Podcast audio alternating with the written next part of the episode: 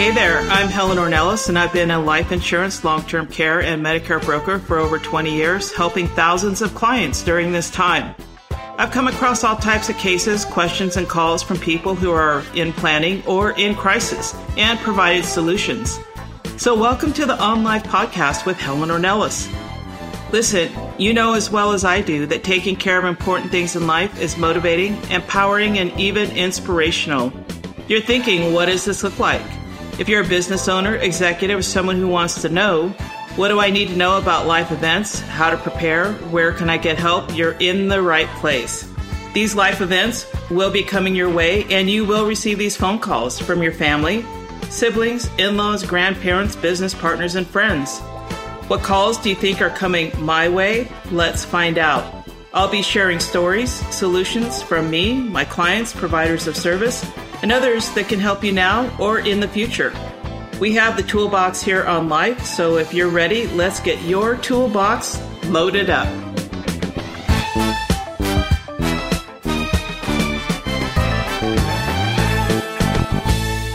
All right, this is Helen Ornelas with On Life with Helen.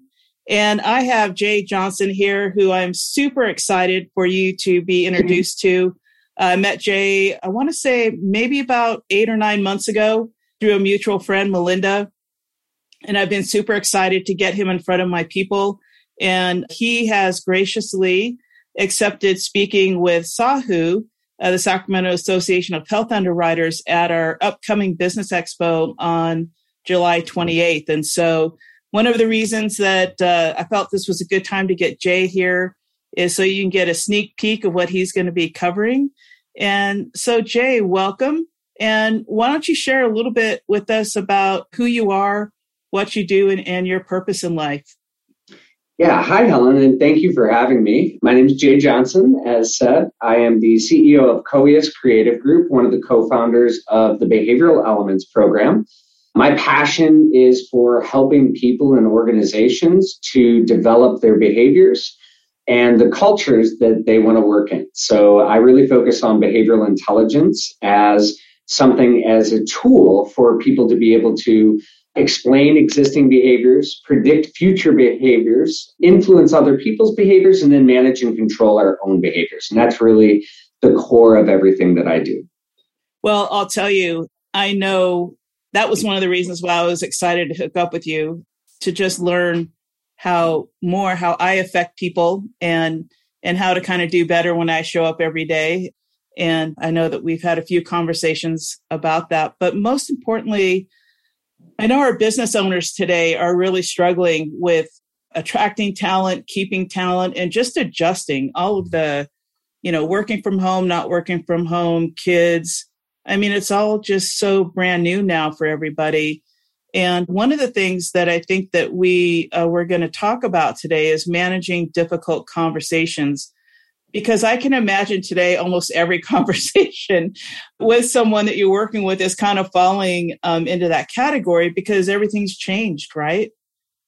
Yeah. And don't feel alone. We're working with a number of global corporations right now that are experiencing big challenges in communicating, because not only are we finding ourselves having more computer mediated communication, but also, you know, from that time, the trauma that was the two years that we went into, you know, quarantine and life got disrupted. Communication's a skill. And if we're not practicing that skill, that skill can seriously deteriorate. And when we're looking at all of the different changes that we've experienced in the last two years, people have different expectations. They have different needs. They've identified different things that maybe were not of value to them prior to the pandemic, but are more of a priority to them now. Everything from work-life integration to uh, remote work, in so much as, well, look how much easier it is for me to just be home and be home with family.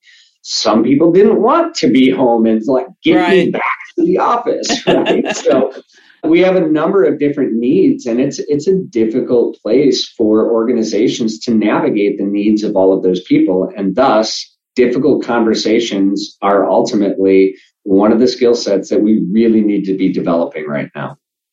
So what would you say are some like maybe the top three difficult conversations that your clients are having and working and training on uh, so that they can be better at communicating their needs and, and then listening and understanding what the needs are of their partners, uh, business partners, uh, employees, and key personnel?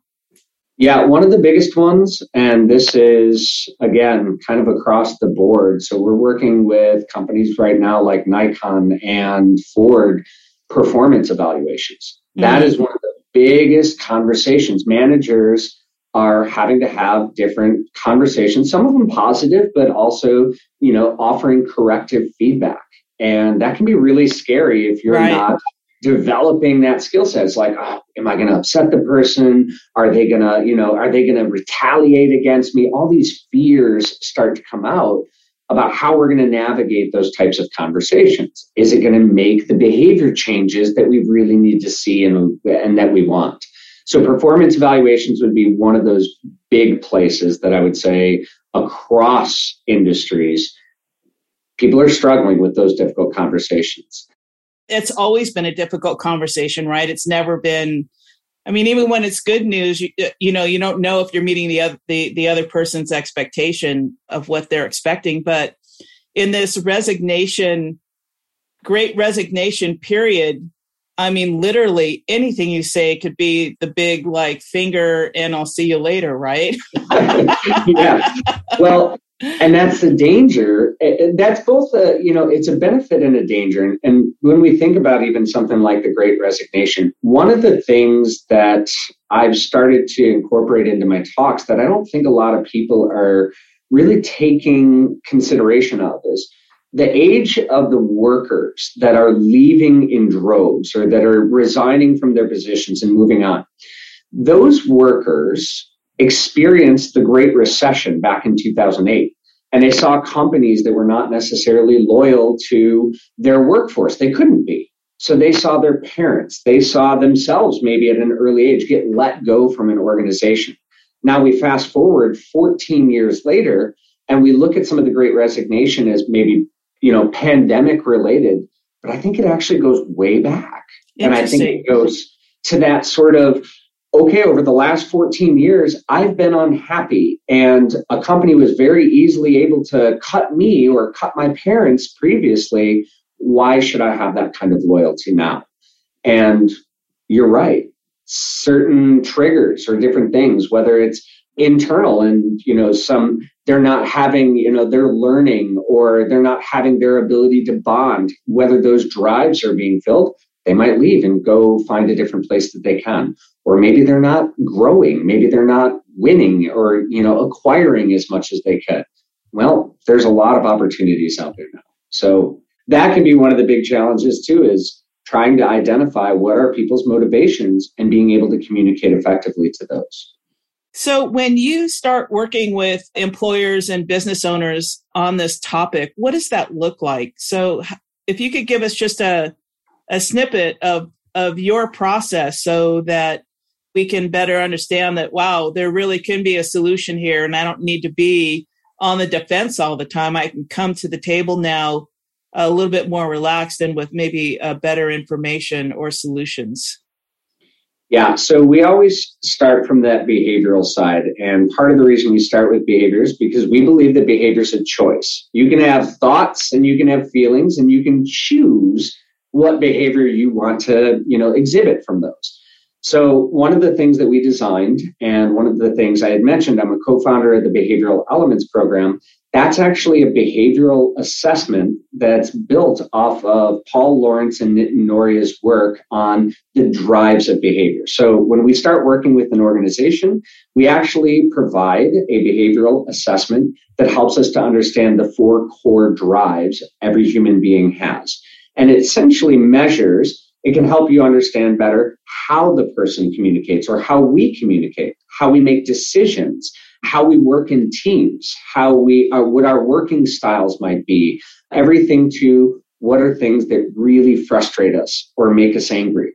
Those drives ultimately tell the behavioral tale. So when we work with an organization, we help them to understand what is driving those micro behaviors. Because culture, like the big C culture of an organization, is the sum of all micro behaviors. So if we can understand the micro behaviors and adjust the micro behaviors, it has an impact like a ripple in a pond to the larger culture. So we start with that behavioral assessment. We help people to understand how they communicate, how they make decisions, what those underlying motivations and drives are.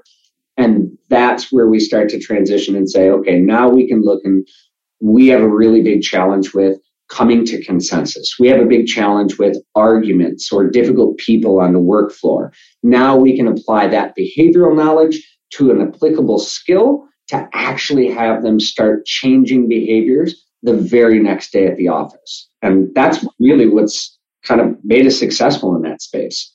So I know sometimes, you know, you and I have been around a very long time and have gone through a lot of different processes. And I will tell you, I've learned over the time how I have impacted a work environment. For those of you that know me, you know, I could be a little bit like roadkill from time to time, but I've learned to to not be in that place anymore and how it affects other people. So very grateful for all of the training that I've experienced in my career. How in this environment can you pull all of this together when we're not in the office, and or maybe somewhere in the office and somewhere in Zoom? How do you address those behaviors in this new world once you kind of go through that analysis? Because you can't, you usually don't get everyone in a meeting room anymore like you used to, right? Yeah. So a number of different tools, but I'm gonna I'm gonna dig into something that you said, Helen. Oh yeah, go ahead. Yeah, I, I'm game. Tri- it triggered a thought. Um, it triggered a thought where you said, you know, you're thankful for the training. That's that's actually, I mean, a big part of the reason why I started to study behavioral science was because I needed to understand why I was the way that I was. And I'm gonna I'll share a funny pandemic story. So uh, I taught my ten-year-old nephew how to play chess. I have the behavioral drive of a choir. That's my strongest drive, which is the fire elements in our behavioral elements, which means I never let them win. If you're going to beat me, kid, you got to come at me hard. Oh, right? Gosh, so right. I competitor through and through. I was a hockey player. I was a mixed martial artist. I was a competitive debater. That's what put me through college.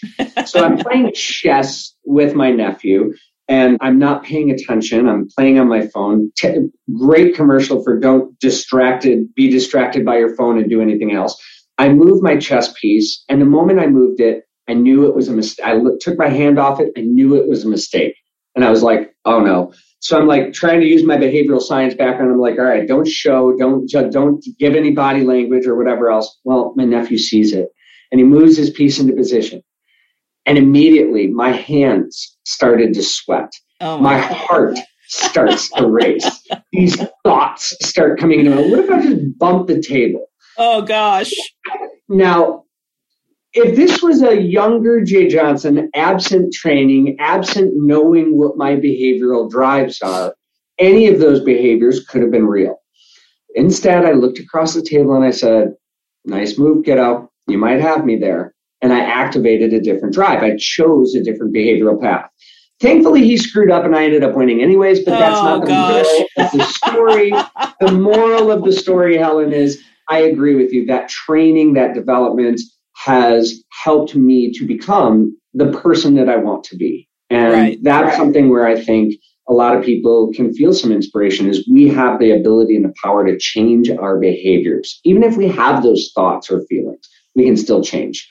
But to answer your question, in this kind of hybrid environment, it's a lot about being able to connect with people where they're at.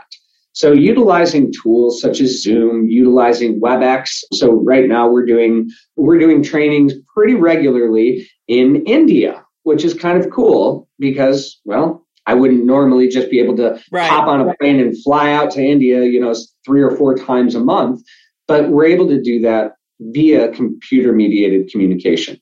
Some of the key things that we utilize is we have, I don't want to call it a requirement, so like in our own company, we require, quote, I'm giving you the air quote here, require people to keep their cameras on as much as possible. Mm. Because while we can still hear each other, you know, a lot of times I, I've gone into meetings or organizations where everybody has a, you know, a blank screen or just their letters on their screen. And there's a loss of communication that occurs when we're not able to see expressions and we're not able to see that somebody's engaged. We're just kind of looking into that ocean. What we've found is when we even encourage, maybe not even require, encourage active engagement via video communication, connectedness actually starts to increase. Belonging increases. Inclusivity increases. People are more engaged. Meetings go shorter because it's not that silence and that waiting and so on and so forth with the black screen. We see each other and we have an obligation then to be with each other and respond to each other. So small little behavioral tweaks can have a huge impact on creating those connections, whether it's in a hybrid environment, whether you're face-to-face, or whether you have a remote team and an on-site team, all of those different places. The technologies help gap, uh, fill some of those gaps if we're using the technology to its highest degree. So it sounds like you're pretty comfortable in this new environment and having this training be successful, whether you're all in the office, some in the office, some remote. And so I'm happy to hear that, because I think a lot of training is needed now as we kind of move through, because I don't think things are ever going to go back to what we consider normal, right? I think right. I think working this way is here to stay. I am a big fan of it. I have always been a big fan of people working in a way that makes them most comfortable, because, you know, some people can get up at five and get a full day work by one or two o'clock and be done, right? And not yep. wait to clock in at eight and be done at five and, you know, and that whole deal. So excited to hear that. So other than, let's see, I asked you uh, for uh, three examples. What are some of the other topics that have been coming up? We talked about the review and then, you know, just being training on Zoom that everybody shows their faces and, and participate fully. So what other things are you experiencing uh, with your clients and corporations that are working with you? Yeah, so the other two big ones, performance reviews was kind of the one, the major one, I think. But other two big ones are burnout. That is a huge one, and a lot of difficult conversations. And related to it, but still different, is questions of engagement and uh, being able to have some difficult conversations. And I'll use the, for instance, of, you know, the decision of big companies right now of whether we go back to the office or whether we remain virtual. One of the reasons that a lot of companies have said we want to go back to the office is they feel that engagement is down. Ironically enough, a lot of those companies also have the highest profits that they've ever had during right. virtual working, but neither here nor there. The difficult conversation often comes from having the conversations with managers that absolutely must have everybody back in the office five days a week, and the employees that say, absolutely not, it's not happening, and we'll leave. That's a huge question. But getting into a difficult conversation about what does it mean to be engaged? What does it mean to be productive? What does it mean to navigate sort of that work-life integration? So that engagement question has been a very difficult conversation amongst executives and organizations, and the communication that then filters down for the frontline employee to that manager, to that supervisor, to that director, to that executive.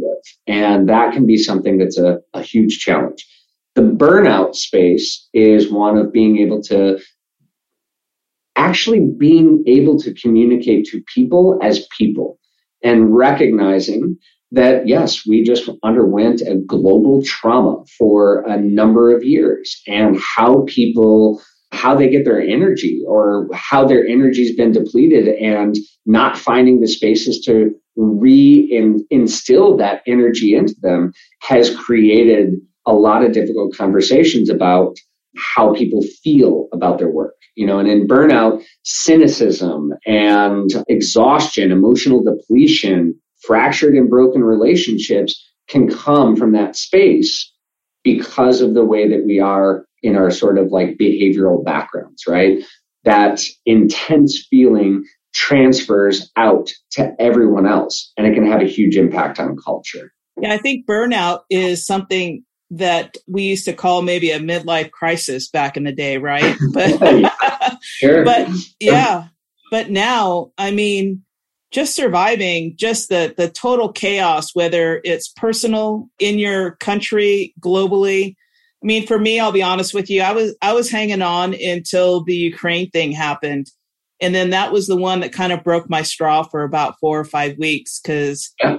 yeah, I mean, I was, you know, okay, you know, get through this, get through that, you know, and I told my husband, you know, like the only thing that's left is aliens landing and uh, eating us all for breakfast. You know what I mean? Like there's there's the really nothing left. Yeah. Right. yeah, but, uh, you know, you hear a lot right now in social media, commercials about mental health. Right. And that is kind of attached to the burnout thing. And how do you answer that question when someone is feeling burned out and they feel really guilty for asking for like a day off just to sit in the chair and suck your thumb? Right. Like, how do you work with employers to identify and understand that this is really a, a maybe a need right now? Yeah. And, uh, yeah. It's a great question. So when we think of burnout, the way that we often communicate burnout is it's either you're burned out or you're not. And the reality is, is burnout is a continuum. And we don't just all of a sudden one day wake up and we're like, okay, I'm burned out today. It is continued emotional exhaustion and depletion, right? So it's this, this time frame that we've done or that we've been in that creates that, okay, it's now way too far. And one of the things that we work with a lot of healthcare companies, a lot of actually not even healthcare at this point in time. That was who started the burnout sessions right. that we were doing, but it's really everywhere at this point. What we start out with is helping them to understand and measure where people are at on that burnout continuum, because maybe they're not fully in burnout mode right now, but they could be trending that way. So starting to have conversations about, okay, what is the reality? We know what some of the triggers are. Excessive workloads, lack of time, that pile of, of paper that just keeps getting bigger and bigger and bigger and bigger on your desk, not having enough workers and so on and so forth. So what we actually work with companies to do is open up real conversations and start exploring simple things like uh, you know, weekly check-ins can be a great space for a company to actually be able to diagnose the burnout that's occurring and where it's at on that continuum. So diagnosing it, being able to recognize some of the signs of burnout to start off with, and then helping them facilitate difficult conversations of, okay, I'm noticing that Jay is feeling really burned out, or he's at least demonstrating the behaviors of burnout. How do I approach Jay about this? Because I don't want to go to Jay and be like, Jay, you seem burned out. And you're sucking at your job right now, right? We don't want to have right, that right. conversation. It's more about exploring, being curious, having some of those questions in the bank, being able to draw that information out from Jay, what his experience is. Yeah, you almost have to start with either business owners or executives because they have to recognize where they are, right, on that uh, spectrum. Because if you're like, already kind of on that road or coming to the end, how do you help manage other people that are in that same place? One of the things that I think would be, this is such a great topic, for those of us who are in sales and working with business owners that are on this trajectory of, of being burned out, I've noticed like some of them are super grumpy. You know, you get them in like, you better get what you need to say to them in about three or four minutes. Otherwise, they're like either checked out or moving on. And so this is a really good topic too, when you're in sales, which is kind of, you know, probably be part of our conversation for the expo that's coming up, even as a, a business owner salesperson reaching out to other potential clients, how do I recognize where somebody is and how can I best communicate with them? What you said is so important for business owners and leaders, because a lot of times when you're in a leadership position, a management position, or even you're the owner, we have a very difficult time admitting that maybe I am experiencing burnout. So we kind of push it away or we push it down where we ignore the signs or, I, you know, it doesn't matter if I'm burned out. I just have to get this done. I've got to do this. And I will tell you, one of the most freeing moments of my career was about a year ago when I went to my team and I said, team, I'm going to be perfectly honest, transparent, and vulnerable with you. I am experiencing burnout right now. I've never said that in the fourteen years of being a business owner. I need help. I'm not sure what help I need, but can we have a conversation about this? Wow. And like the moment I said that, I'm not joking, like I felt freed. I felt so much better, even just being able to communicate, because they looked to me, and rather than looking at it as a weakness, my team rallied around me. They were, my gosh, you know, we, we experienced it. You've been picking us up for the last year and so on and so forth. We just thought you were invincible. No, I'm not. Being able to even just openly have that conversation as a leader and executive is not only freeing, but it also builds trust. And while it may appear to show that vulnerability could be a weakness, it's not. It connects you to people so much more powerfully. So being able to recognize it in ourselves and when we're there, because communication and human behavior, we feed off of each other. They're mere neurons in our brain. Like you can walk into a room, two people have been arguing. You didn't even have to hear it. You know they were arguing, right? We can sense those things around us because of the way that our bodies react and move and everything else. So what I would be looking for in those signs of burnout is, how quickly are they delivering their message from a sales perspective? Right. When we do a lot, we, when we do sales work, we look for different communication patterns. So if I see somebody who's communicating very quick, short, tone high, maybe high pitch, I know that there's some anxiety or some frustration that's behind that. If I hear them and they're labeling or, or numbering their, well, first it's going to be this, and then it's going to be this, and then it's going to be this, I know that their brain is actually in a structural process. So I'm going to respond and react to that with, well, first we're going to do this, and the second step looks like this, and I'll match that kind of communication style. If I see them disengage or pull back or lean forward and furrow their brow, looking for some of those body language signs or any of those pieces, I'm going to generally mirror some of that to an extent in order to be able to, well, mirror it if it's positive, and then obviously de-escalate it if right. I see it a little bit more aggressive. So those are some of the things that I'm going to be looking for. Communication styles, patterns, um, some of those body triggers that are going to give us that indication of high anxiety, frustration, et cetera. And then utilizing some of those difficult conversation skills to be able to de-escalate and be able to pull that back. Wow. So I know that we're kind of coming to the end of the, the episode here, but I do want to just reiterate that you're going to be the keynote speaker at the Sacramento Association of Health Underwriter Biz Expo. And at the end of that, there will be some things that you're going to make available to everybody who attends. But just to kind of confirm right now, you do offer solutions for business owners and individual coaching, and and provide small, medium, large companies with some of this consulting and answers to some of these problems that businesses are, are having these days, correct? Yeah, so we have a wide variety of different offerings, everything from individual executive coaching to high-performance team coaching, division coaching, and all the way to organizational training. So we're doing a rollout right now with one hundred forty-six employees across North America, doing the assessment, giving them the data, the organizational data from those assessments. That's helping them drive new decisions, new policies, and everything else. So everything from the individual all the way up to the macro cultural approach of training and development, we're providing those solutions. Oh, yep. That's fantastic. Is there any closing message that you have for our audience that you would like to share? I am super excited to be speaking at the expo. I literally can't wait. And I'm hoping to get to meet so many of you and connect with you. I'm on LinkedIn and a number of other platforms. So if you want to learn a little bit more about me before I see you at the expo, please connect with me. But thank you so much, Helen. I really appreciate you having me here today and for the amazing conversation with you. Absolutely. All right. That's going to be the end of our show. This is On Life with Helen, and we'll be talking with you soon.